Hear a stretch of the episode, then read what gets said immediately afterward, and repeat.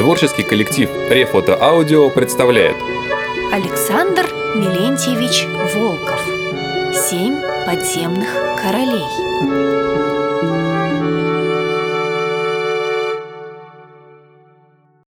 Утро новой жизни Прошли годы. Изгнанники привыкли жить под землей. На берегу Срединного озера они построили город и обнесли его каменной стеной. Чтобы прокормиться, они принялись пахать землю и сеять хлеб. Пещера залегала так глубоко, что почва в ней была теплой. Ее согревал подземный жар. Перепадали по временам и дождички из золотых облаков. И поэтому пшеница там все-таки созревала, хотя и медленнее, чем наверху.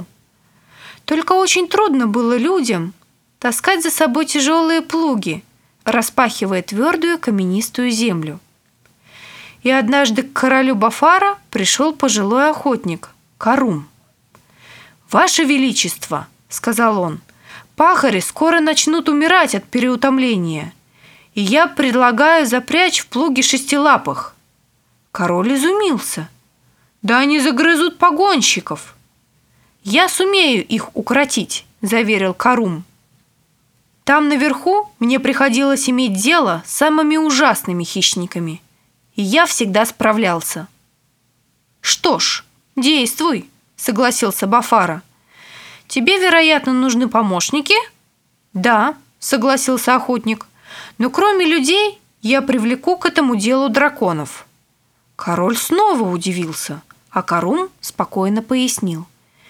«Видите ли, мы Люди слабее и шестилапых, и летучих ящеров. Но у нас есть разум, которого не хватает этим зверям. Я укращу шестилапых с помощью драконов, а держать драконов в подчинении мне помогут шестилапые. Карун принялся за дело. Его люди забирали молодых дракончиков, едва те успевали вылупиться из яиц. Воспитанные людьми с первого дня, ящеры вырастали послушными – и при их-то содействии Каруму удалось изловить первую партию шестилапых. Нелегко было подчинить себе свирепых зверей, но это удалось. После многодневной голодовки шестилапые стали принимать пищу от человека, а потом дали надеть на себя сбрую и начали таскать плуги. Первое время не обходилось без несчастных случаев, но потом все наладилось. Ручные драконы носили людей по воздуху, а шестилапые пахали землю. Люди вздохнули свободнее, и у них стали быстрее развиваться ремесла. Ткачи ткали материи, портные шили одежду, гончары лепили горшки, рудокопы добывали руду из глубоких шахт, литейщики выплавляли из нее металлы, а слесари и токари производили из металла все необходимые изделия. Добывание руд требовало больше всего труда. В шахтах работало много народу, и потому эту область стали называть страной подземных рудокопов. Подземным жителям приходилось рассчитывать только на себя, и они сделались чрезвычайно изобретательными и находчивыми.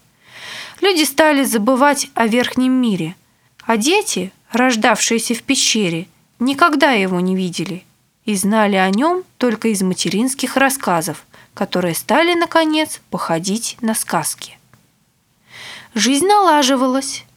Плохо было лишь то, что чистолюбивый Бафара завел большой штат придворных и многочисленную прислугу, а содержать этих бездельников приходилось народу.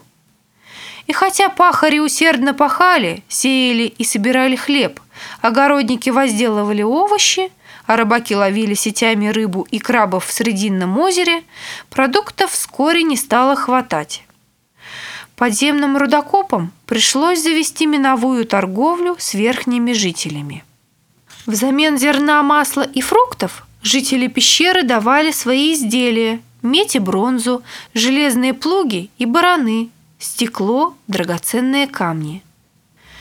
Торговля между Нижним и Верхним миром постепенно расширялась. Местом, где она производилась, был выход из подземного мира в голубую страну. Этот выход, расположенный близ восточной границы голубой страны, по приказу короля Нараньи был закрыт прочными воротами. После смерти Нараньи наружный караул от ворот был убран, потому что подземные рудокопы не пытались вернуться наверх. За многие годы жизни под землей глаза пещерных жителей отвыкли от солнечного света.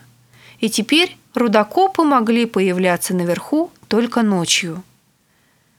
Полночный звук колокола, подвешенного у ворот, возвещал о наступлении очередного базарного дня. Утром купцы голубой страны проверяли и пересчитывали товары, вынесенные подземными жителями в ночную пору. После этого сотни работников привозили на тачках мешки с мукой, корзины с фруктами и овощами, ящики с яйцем, маслом, сыром. В следующую ночь все это исчезало.